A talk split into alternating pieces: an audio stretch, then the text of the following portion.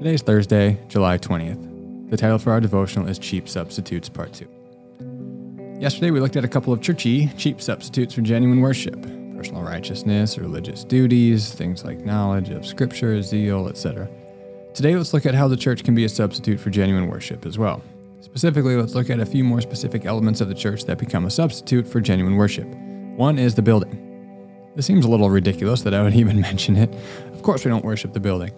But let's pause and think about this a minute.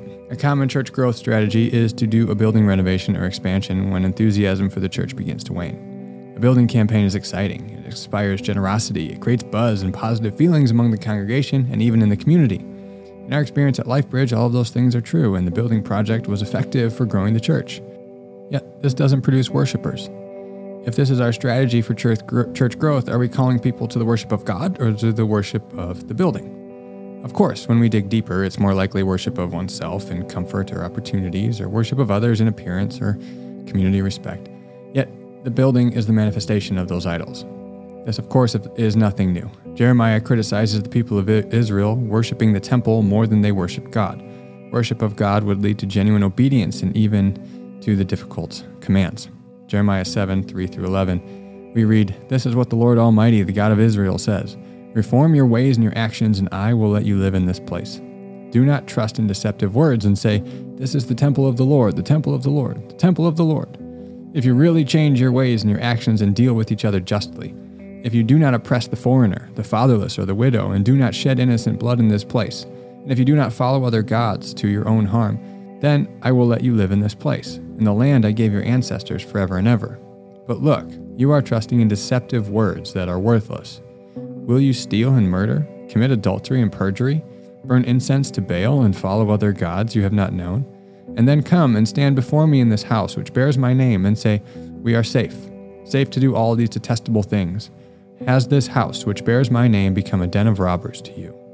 But I have been watching, declares the Lord. As this text reveals in verse 11, God sees. He knows our hearts. He knows if we desire the building and comfort for ourselves or opportunities for our family more than Him or reputation in the community. He knows if we're not living a just life outside of church and then coming to the church thinking that it'll all be okay because we're here, we're safe in this space. If this is true, He will not be pleased with our worship. Wiersbe, again, in Real Worship, writes What is a den of thieves? It is a place where thieves run where they want to hide. Yes, you and I can actually use worship to cover up the idolatry that God sees in our hearts.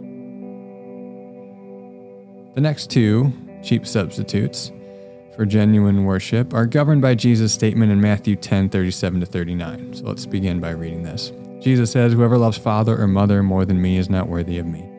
And whoever loves sons or daughters more than me is not worthy of me. And whoever does not take up his cross and follow me is not worthy of me. Whoever finds his life will lose it, and whoever loses his life for my sake will find it. Christians are called to love Jesus more than even our closest relationships. So, the second cheap substitute for genuine worship can be family. As a contingent element of church, we can be tempted to worship family over God as well. Here are a few indicators of family being a higher object of our affection than God. Attendance at church is simply to appease a parent, not to worship God. Participation in church is, quote, for the kids, in the hopes that they will be more moral, not to worship God. Attendance at church or participation in church is not is it's to be with your family, not to worship God. You attend because your family attends, not for God. Giving is to further the kids programming or opportunities for perhaps teens ministry or something, not for the worship of God. In line with family, and Jesus' statement, is also friends. The church, for many, can become primarily, again, this is primarily a social circle. Folks often start attending a church because their friends go there or to look for new friends, perhaps. Church then is no different than a book club or a bowling league or a bar. Without genuine worship, there's little distinction between the church and other social groups, except that the church people will likely be more boring and better behaved. Fourth, fourth thing that we uh, a cheap substitute could be our denomination or our church structure or even the pastor himself.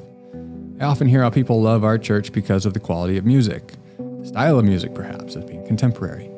The nice building, the casual attire, the relatable preaching, or the nice people. All these things are good and fine, but they are not the ultimate reason we gather. They are secondary at best. We gather to commune with God and to worship Him together in community. Once a visitor to LifeBridge told me that he experienced the presence of God in our service. That was the best compliment for a church service that I have ever heard. These are all good things. These substitutes are all good things and things that result and come from our worship of God. But they must be second to genuine worship. In each instance, we are attempting to use God for something else that we desire more than Him. God becomes a means to an end, not the end in itself. A.W. Tozer once said, Whoever seeks God as a means towards desired ends will not find God. God will not be used. For reflection time, sp- simply spend some time thinking on whether or not you are attempting to use God for another desired end.